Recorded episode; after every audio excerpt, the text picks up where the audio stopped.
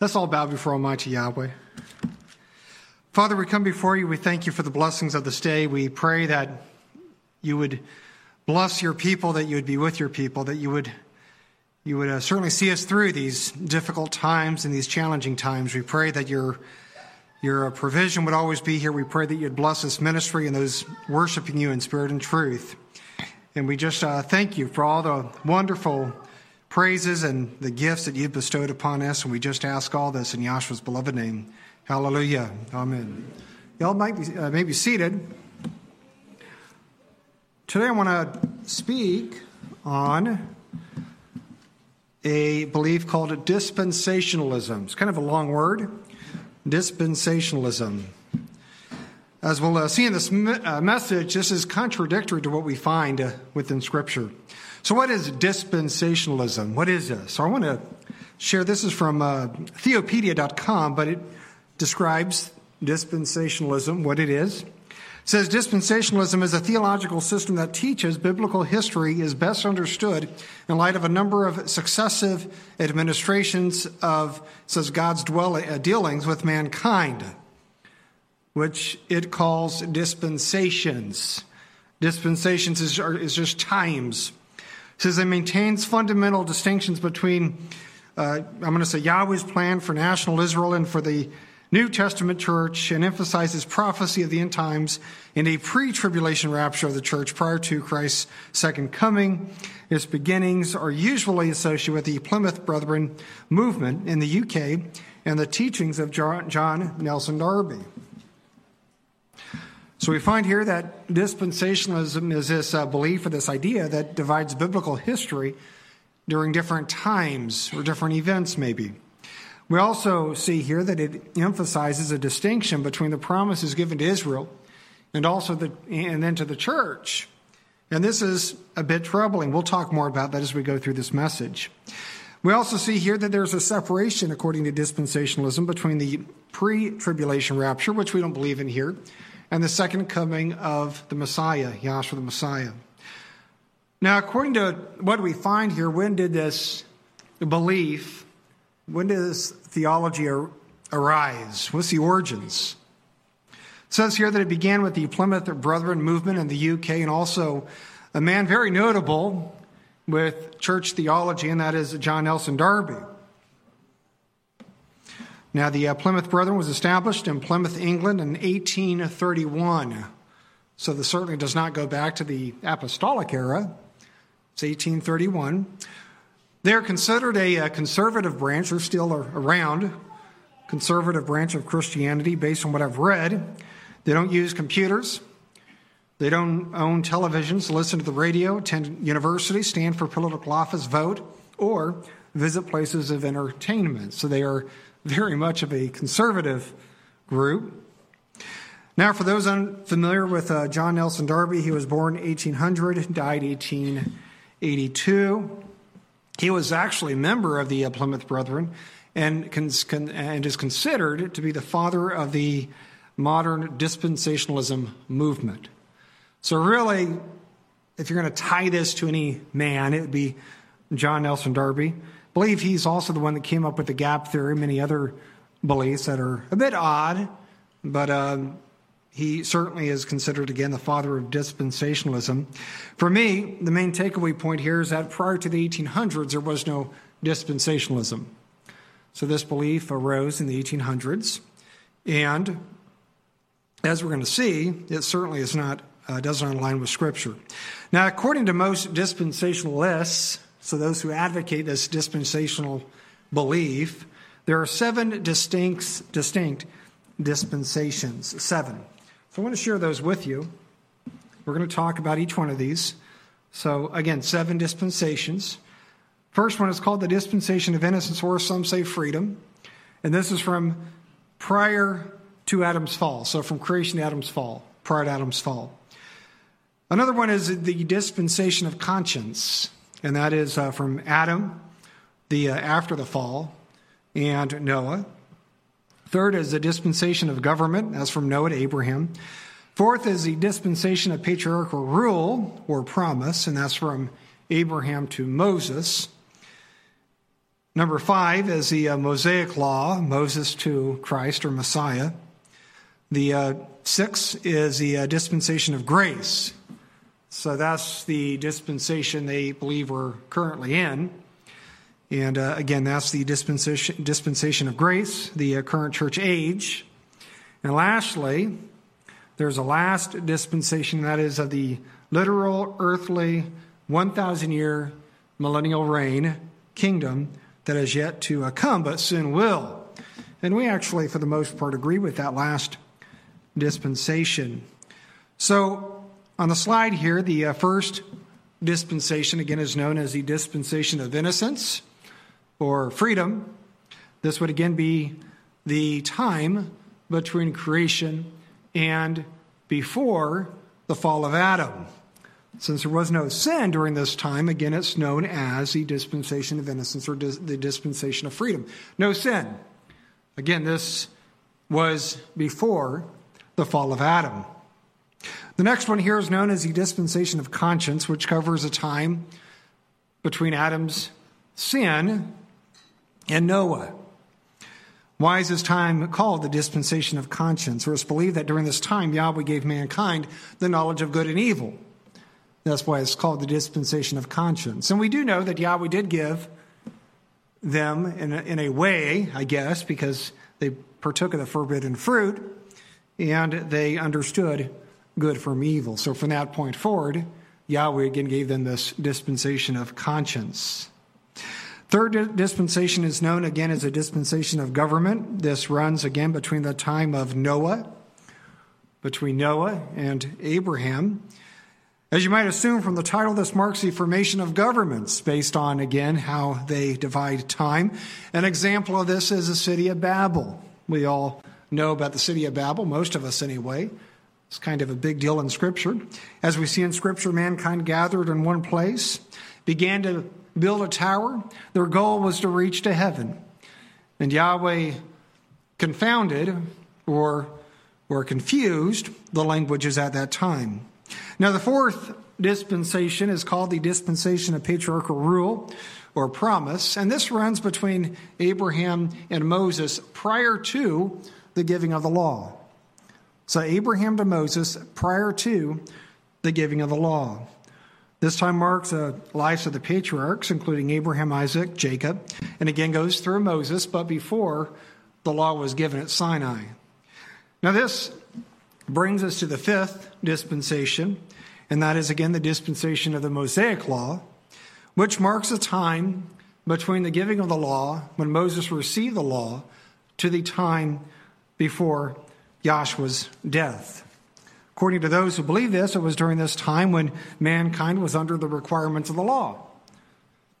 Mankind was obligated to obey the commandments during this time. Now, roughly how many years were there between Adam and Moses? Does anybody know? How many years between Adam and Moses? According to most scholars, the time between these two men was about 2,500 years. 2,500 years. Now, why is this important? Why is this number? Why is it important to understand that 25 years existed between Adam and Moses? According to those who believe in dispensationalism, mankind was without the law for 2,500 years because the law was not given. The dispensation did not exist until Moses. But we know scripturally that the law was given, the law was known, the law was kept prior to Moses. So, again, that's one problem with this whole dispensation concept. It does, doesn't square with what we find from uh, Scripture.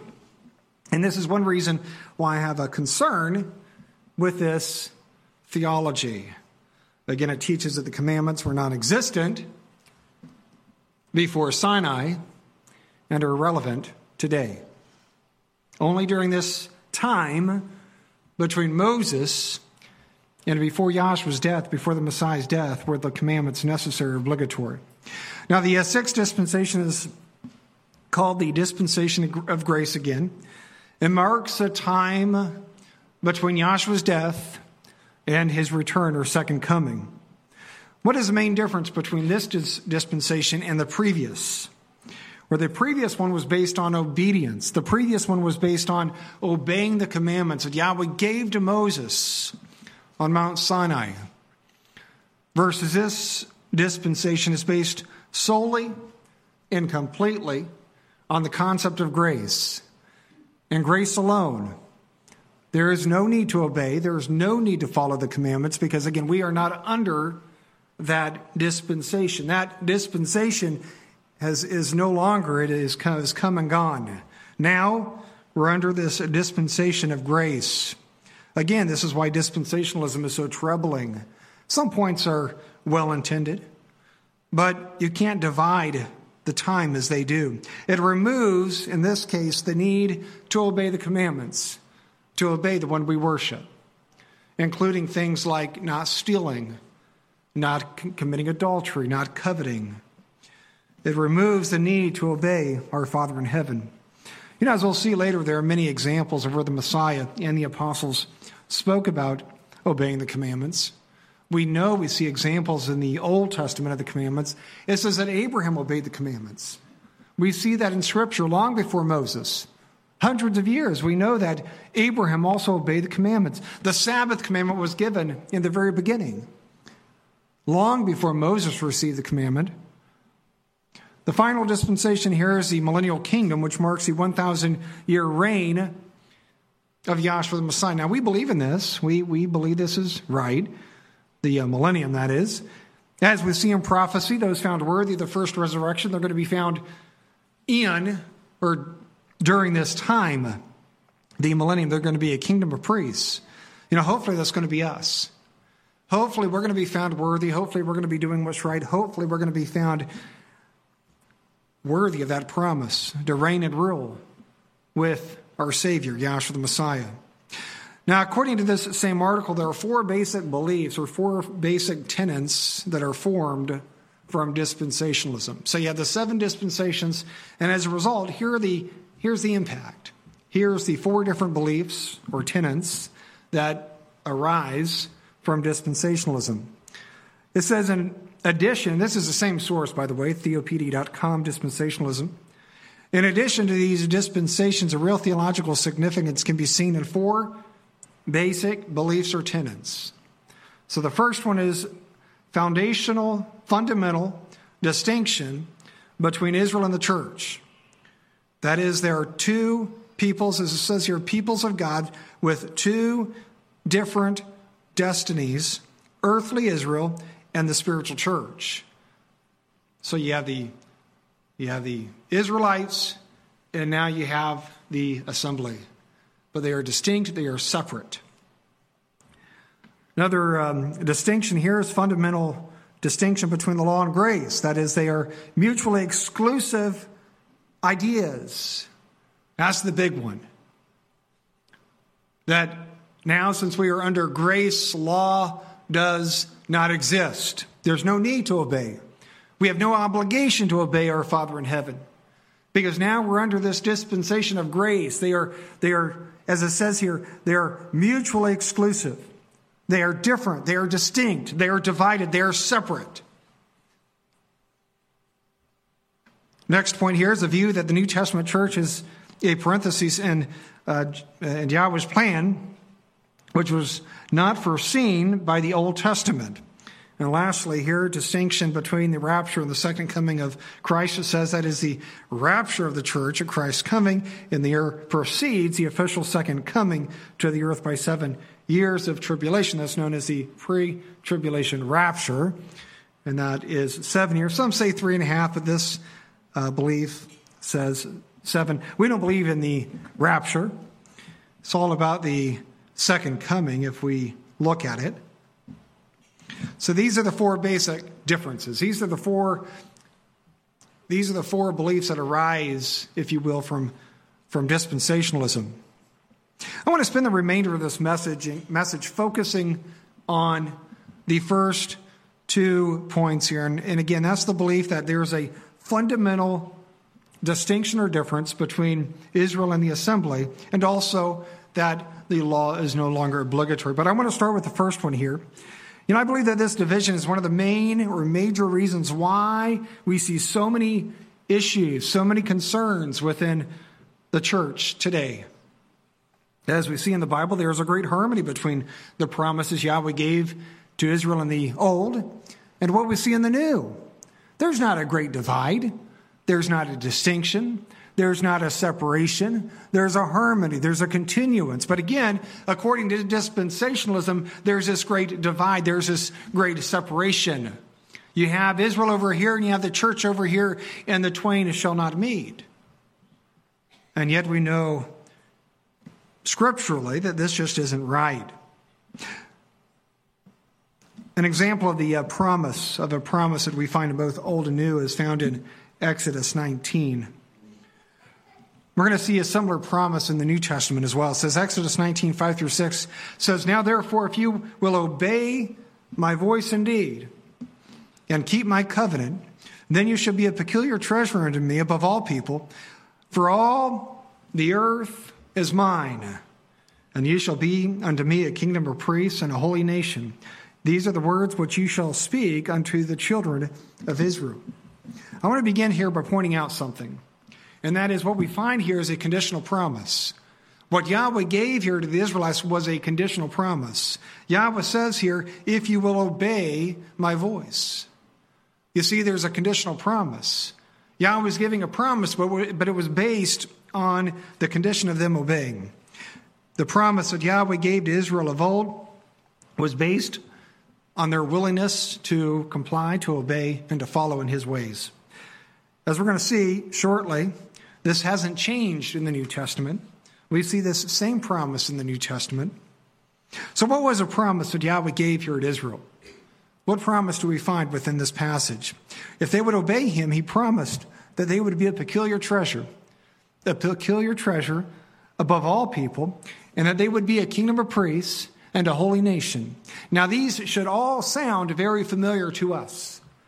These promises should sound very familiar to us. A peculiar treasure, a kingdom of priests, and a holy nation. That's what we're all striving to achieve. I want to remember the uh, promises we find here. I want you to really keep, keep these in mind because, again, we're going to find these promises in the New Testament. Now, what did Yahweh mean here when he promised that Israel would be a peculiar treasure? It's kind of odd, peculiar. It's not a real positive word.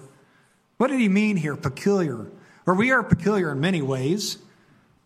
We certainly do. We, we, we, don't, we don't go with the flow. We, we don't go with the masses doctrinally. But it really doesn't mean, it's not negative.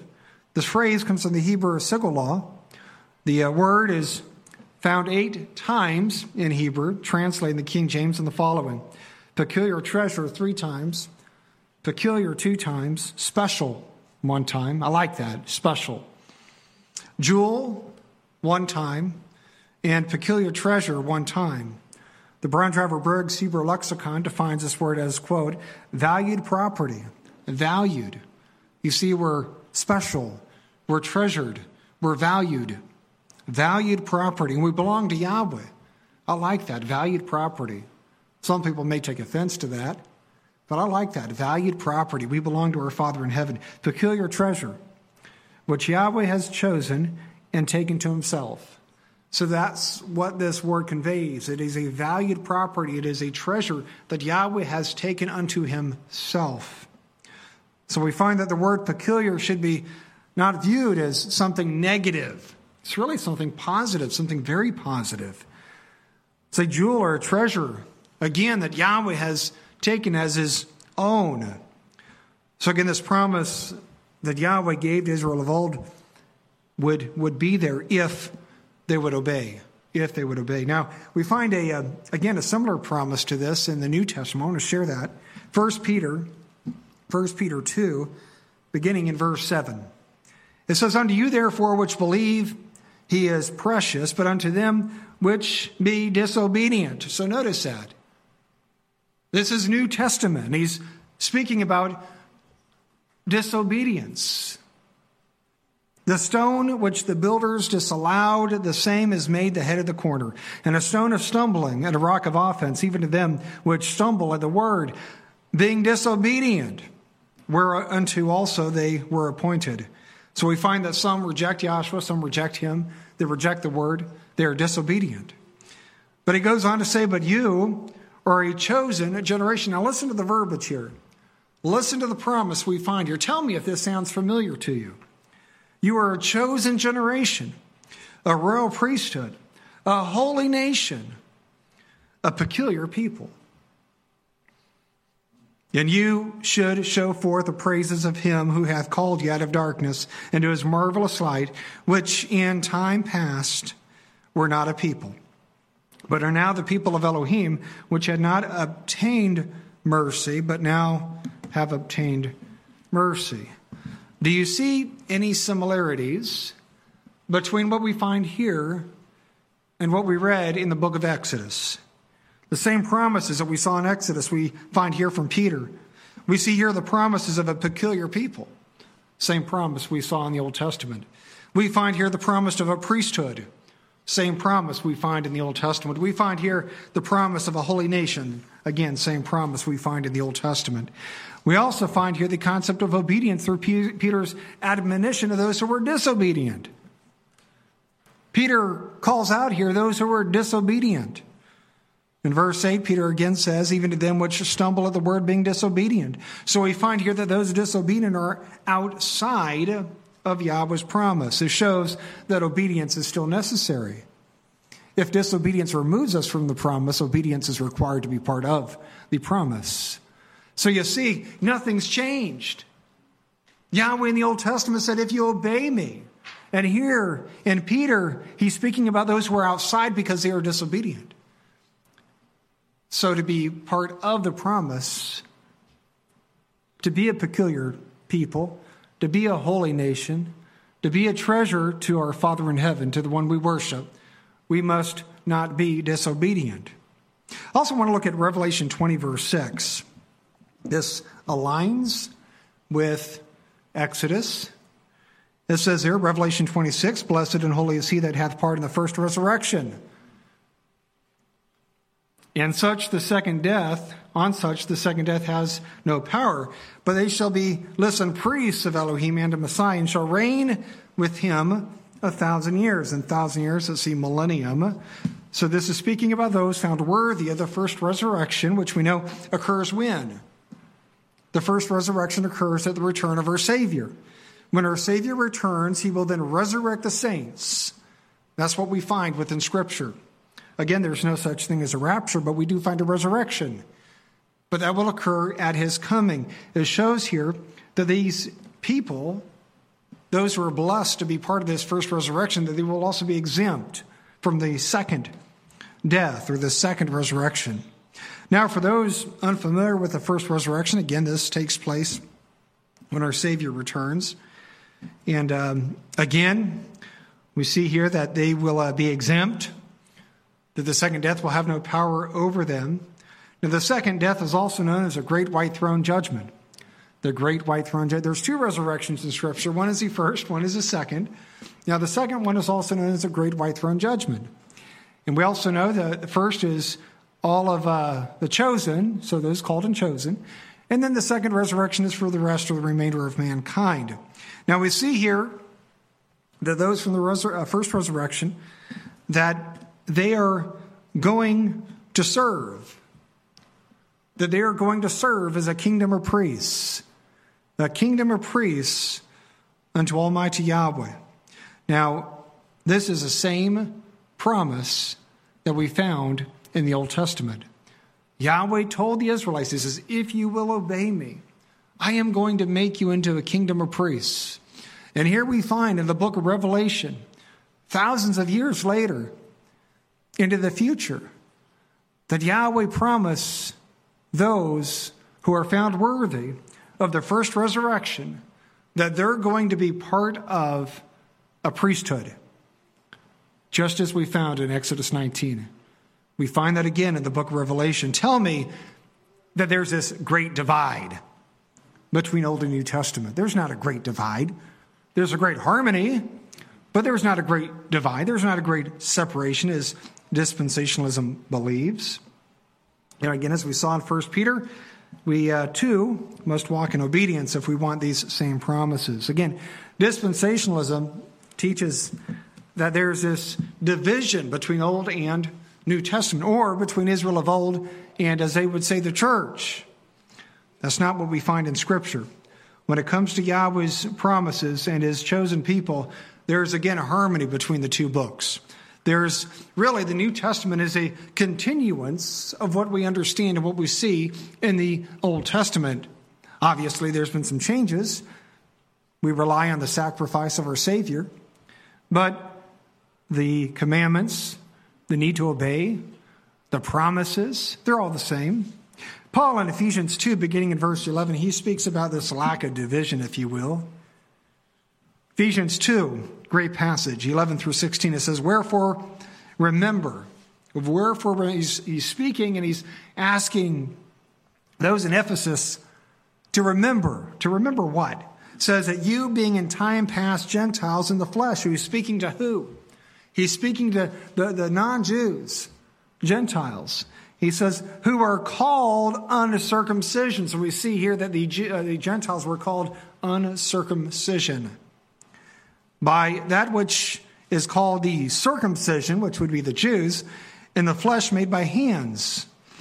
And at that time you were without Messiah, being aliens or foreigners from the commonwealth of Israel and strangers from the covenants of promise. Notice that covenants of promise. A lot of people they just kind of see one covenant or maybe two covenants. There's many covenants. We, we review this in the last uh, men's discipleship meeting. And without Elohim in the world. But now in Messiah Yahshua, you who sometimes were far off are made nigh or close by the blood of Messiah. For he is our peace, who hath made both one and hath broken down the middle wall of partition between us. So you see, there was a wall, there was a wall that separated the, if you will, uncircumcision by circumcision. But Messiah, he's broken down that wall. Goes on to say, having abolished in his flesh the enmity, even the law of commandments contained in ordinances, for to make in himself of twain one new man. So making peace. And that he might reconcile both. Doesn't say just one, it says both. We're speaking about the uncircumcision and the circumcision. We're speaking about the Gentiles and the Jews.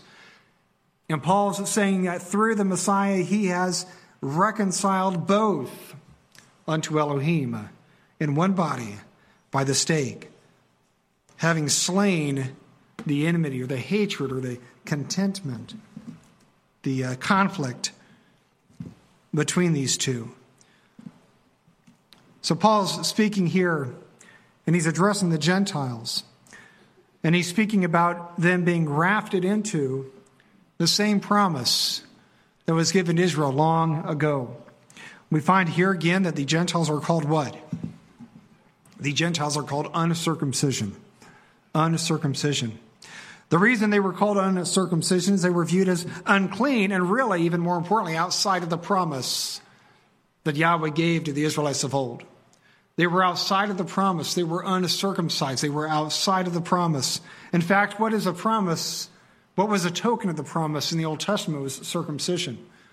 That's why they were uncircumcised or uncircumcision, because they were outside of that promise. Circumcision was a sign of the covenant that Yahweh gave to Abraham and his descendants. We find here, though, that all this changed. And it changed through the blood of our Savior. Yahshua broke down the wall of partition and that separated Jew from Gentile. Again, dispensationalism will say that there's this great divide. Paul seems to be saying something different here. Paul seems to be saying that there's a continuance and that the Gentiles or this uncircumcision that they are brought in, that they are grafted in, that they become part of the same covenants or promise that was given to Israel of old, and that he has broke down this wall of partition that existed prior to that. In doing this, it says here that Yahshua made in himself one and two, or one, two, of two, one new man. It's kind of odd the way that King James has that. In other words, there's no more separation between Jew and Gentile.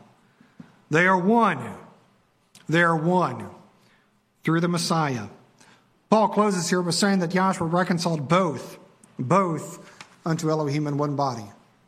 Again, that doesn't sound to me like there's this great divide. It doesn't sound like there's this great separation, this great division between the Israel of old and, quote, the church today.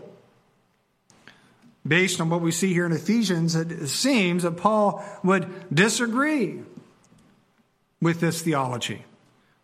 That he would disagree with this idea that there's this separation. He says here that Yahshua came, Yahshua died, and that Yahshua broke down this wall that separated the uncircumcision from the circumcision. And that through him he has reconciled both uncircumcision and circumcision to Yahweh. You see, there's not two, there's one. There's one body. And through Yahshua's sacrifice, he's brought them in. Before moving on, I want to quickly uh, touch on what Paul says here in his statement, having abolished in his flesh the enmity, even the law of commandments containing ordinances. This is often used to say that the law is no longer necessary, to say that there's no need to obey the commandments. So, what is Paul saying here? The key in understanding this is, is the word ordinances. It comes from the Greek dogma. Remember that. Ordinances, dogma, which refers to laws given by man. I'm going to review real quickly. The, it's only found five times in the New Testament. It's found in uh, Luke 2 1, and there it refers to decrees of Caesar Augustus. Acts 16, verse 4 is used there to refer to decrees given by the apostles. Again, these, these are these are not Old Testament commandments. These were guide, guidance from the apostles in this case. Acts 17, verse 7, it refers to the uh, decrees of Caesar again. Colossians 2, verse 14, it refers to the commandments of men, and we see that explained in Colossians 2, verse 22. And again, here in this passage, I believe it refers to the uh, Jewish or rabbinical laws that separated Jew from Gentile. You know, the Jews, they created all these additional rabbinical laws. And some of these laws were meant to to keep a separation between them and the other people. But Yahshua, when he came and he died, again, he broke down the wall of partition. He broke down those ceremonial, those rabbinical laws that separated the uncircumcision from the circumcision. The important thing to realize here is that dogma, this word, never refers to the Old Testament commandments. In every instance, it refers to either decrees given by Caesar's, Caesar or by the apostles in one case. I want to transition out of this concept of grace. It's an important, important belief, grace. Now, we certainly believe in grace here. Grace is huge. Grace is so important. But we don't believe that there's this great divide between the law and grace as we find with dispensationalism. Paul in Romans 3, beginning in verse 24, speaks about how we are justified by grace. Let's read, read what he says here. So we're going to read verses 24 through 26 and skip down to verse 31 then. It says, being justified freely by his grace through the redemption that is in the Messiah Yahshua. So, so what is it saying? We are justified freely. You see, this is a gift. Talked about this in the Bible study this morning. Justification is a gift. It's a gift. It's not something we earn. It's a gift. And we find this through the Messiah. It says, Whom Elohim hath set forth to be a propitiation and an atoning sacrifice, is what that means. Through faith in his blood, to declare his righteousness for the remission of sins that are past. Notice, sins that are past. That's an important concept. So many people, they think, I'll just rely on his blood forever. And we certainly can rely on his forgiveness and repent. But Paul says here remission of past sins. Through the forbearance of Elohim to declare, I say at this time, his righteousness that he might be just and the justifier of him which believes in, Yah- in, Yahshua.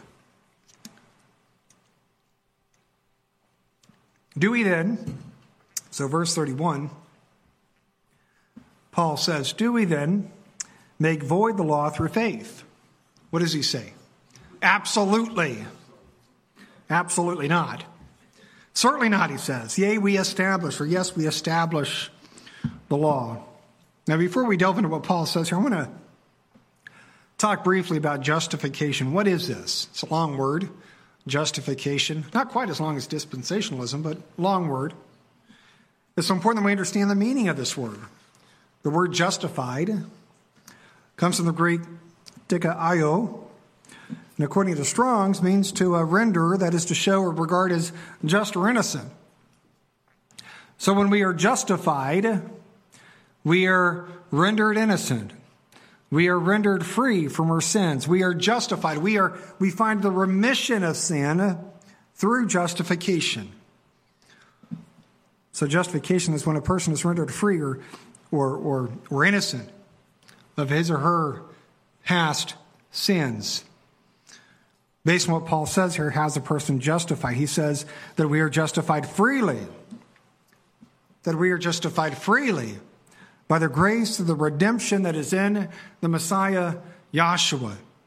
So, in other words, justification is not something we earn. Justification is not something we can achieve on our own. Justification is given to us as a free gift, free gift through the grace of our Savior. You know, when I share the faith with people, I normally say something like, We believe that we are justified freely, that we are justified freely from our sins through, this, through the blood of our Savior. And then normally I will say, We also believe that we are called to live a life of righteousness. And, you know, as, as I shared in the Bible study today, I've never had anyone say, You know, I don't believe in that concept of keeping a, walking in holiness. I just don't believe that. They all seem to agree with that until you mention the word commandment. And then they disagree with that.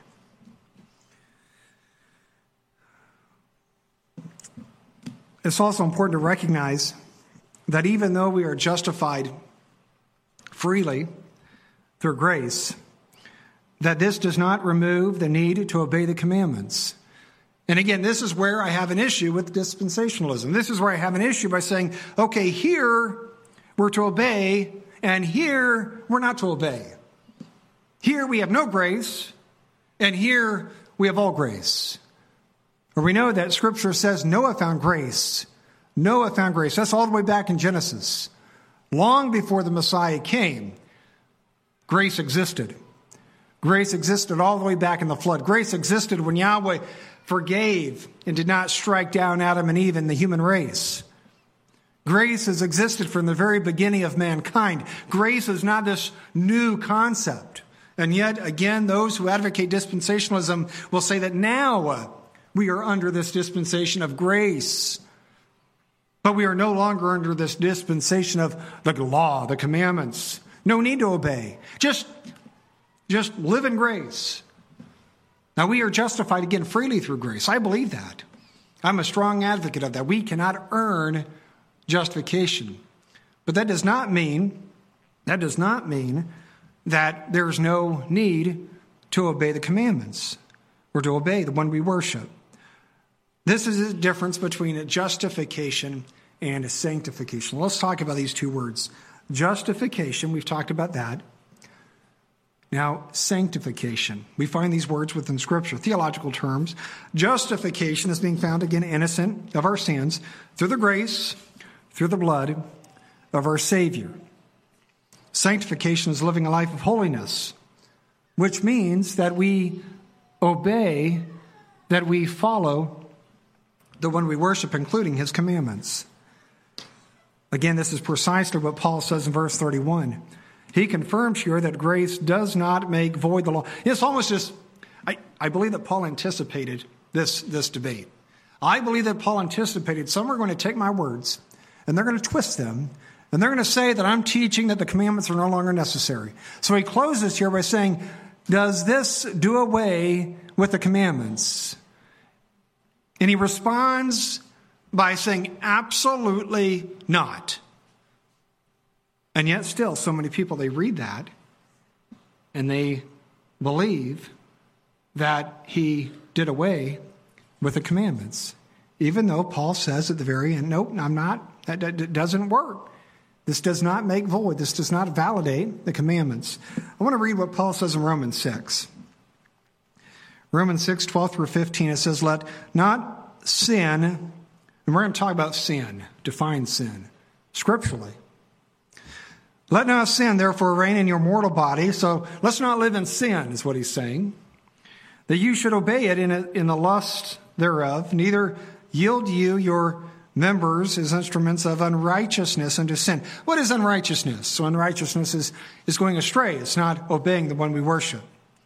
But yield yourselves unto Elohim as, though, as those that are alive from the dead, and your members as instruments of righteousness unto Elohim. For sin shall not have dominion over you. For you are not under the law, but under grace. What then? So Paul makes this statement For you are not under the law, but under grace. What then? Shall we sin? Because we are not under the law, but under grace. Certainly not, he says. So, how does Paul begin this passage? He begins by speaking about the fact that we need to avoid sin. What is sin? Nobody ever talks about sin anymore, do they? How often do you hear sin mentioned within a church? Years ago, 50 years ago, that's all you heard was sin. Not now. Again, I guess now they're living in the dispensation of grace and the avoidance of sin. But Paul says here, he, he speaks about sin, and he says that we should avoid sin. What is sin? What is sin? I don't know if you've seen some of these videos or some of these surveys you ask this group of people, and what is sin? And they come up with all these crazy ideas of what is sin. But you know, Scripture defines sin, the Bible defines sin. The Bible tells us what sin is. So, what is sin? 1 John 3 4 defines sin. 1 John 3 4 says this quote, Sin is the transgression of the law. Transgression is breaking. Sin is their breaking of the law. 1 John 3 4. Look it up. 1 John 3 4. Sin is the breaking or transgression of the law. The Bible defines sin. We don't need to define sin. The Bible defines sin. So, as believers, if we are to avoid sin, and we know that sin is the breaking of the law, how do we avoid sin if we willfully break the law. Hopefully that made sense. I want to say one more time. If we are to avoid sin, and we know that sin is a breaking of the law, how do we avoid sin if we willfully and deliberately break the law? It just doesn't make sense. It just doesn't make sense. And yet, so many people, they live in this delusion that the law is no longer needed. But the fact is, if we deliberately break the commandments, we are also deliberately committing sin. And we're violating what we find here? Paul goes on here to say that we are not under law, but under grace. As you can imagine, this is often used by those who say that the uh, law is no longer necessary. You know, based on what Paul says here, though, is that the intent? Is Paul saying here that the commandments are no longer obligatory? Is Paul saying, look, you're under grace, there's no need to obey? There's no need to do anything. For those who believe this, they need to simply just keep on reading. Paul says next, what then? What then? Shall we sin because we are not under the law but under grace? He said, certainly not. Certainly not. We don't go astray, we don't deviate because we're under grace. This is the same message we found in Romans 3, verse 31. Again, it's almost like Paul anticipated this. Paul makes these statements and then he makes these clarifying statements. Paul says this, and then Paul says, Look, this does not mean this. Paul says we're not under the law but under grace, but then Paul says this does not make void the law or does not promote the nature of sin. So, what does Paul mean here, though, when he says we are not under the law but under grace? Whereas we saw in Romans 3, I believe he's referring to justification. Again, we are not justified through the law. We are not redeemed through the law. We are redeemed, we are justified freely through the blood of our Savior. I believe this is what Yahshua is referring to, or what Paul's referring to. Paul's not saying that the law is no longer necessary. Paul's saying when it comes to how we are justified and saved. And Romans 6, by the way, is everything to do with baptism and justification. Look it up. The entire passage is speaking about baptism and living a life free from sin. Why would Paul say that the law is no longer necessary? I want to share um, one more passage on obedience. Hebrews 10 26 through 29. This is, this is grossly overlooked by so many ministers and theologians. Hebrews 10 26 through 29, it says, For if we sin willfully after we have received the knowledge of the truth, there remains no more sacrifice for sins. So if we understand uh, and we deliberately sin, Scripture says that there remains no more sacrifice. But a certain fearful looking for of judgment and fire indignation, which shall devour the adversaries. He that despised Moses' law died without mercy under two or three witnesses. Now listen to this. He says, How much more sore punishment suppose you that he be thought worthy who hath trodden under the foot of the Son of Elohim? and counted the blood of the covenant wherewith he was sanctified an unholy thing, and hath done it despite unto the Spirit of grace. So, what do we find here from Hebrews? Number one, doesn't this sound like we might find uh, something we find in the Old Testament? But no, it's in the New Testament, I can assure you, the book of Hebrews. We find here the penalty of when we willfully or deliberately break sin or break the law or deliberately commit sin. As believers, once we understand the truth and then sin deliberately, we find here that there remains no more sacrifice for sin. That's what Scripture says. If we sin unknowingly, if we sin deliberately, now that's not to say we can't be forgiven. I want to make sure I, I, I share that. Scripture says if we confess our sins, that Yahweh is faithful to forgive us. But we're talking about a sacrifice for sins here. And it says here that if we sin deliberately, if we sin willingly, that there remains no more sacrifice for sins. It's hard to fathom how so many ministers can read this passage and yet preach this no law theology. This is in the New Testament. This isn't something we're making up. This isn't something we find in the book of Exodus. This is something we find in the New Testament. And the writer here is underscoring that if we sin once we understand the truth. So we do it deliberately, we do it willingly, we do it knowingly. He says there, there, there remains no more sacrifice for sins. We find here the seriousness of sin. It Goes on to talk about the punishment of sin under Moses. I want to read this. I read it already once, but I want to read it again. It says, Of how much and listen to this of how much sore punishment suppose you that ye, ye be thought worthy who hath trodden underfoot the Son of Elohim, and hath counted the blood of the covenant wherewith he was sanctified an unholy thing, and hath done despite unto the Spirit of grace. You see, when we sin, we show that we despise the Spirit of grace. How does that work? If the law is no longer needed, if the law is no longer obligatory, why would we be infringing upon the Spirit of grace? But that's what it says. This shows just how much more serious I believe sin is under the new covenant.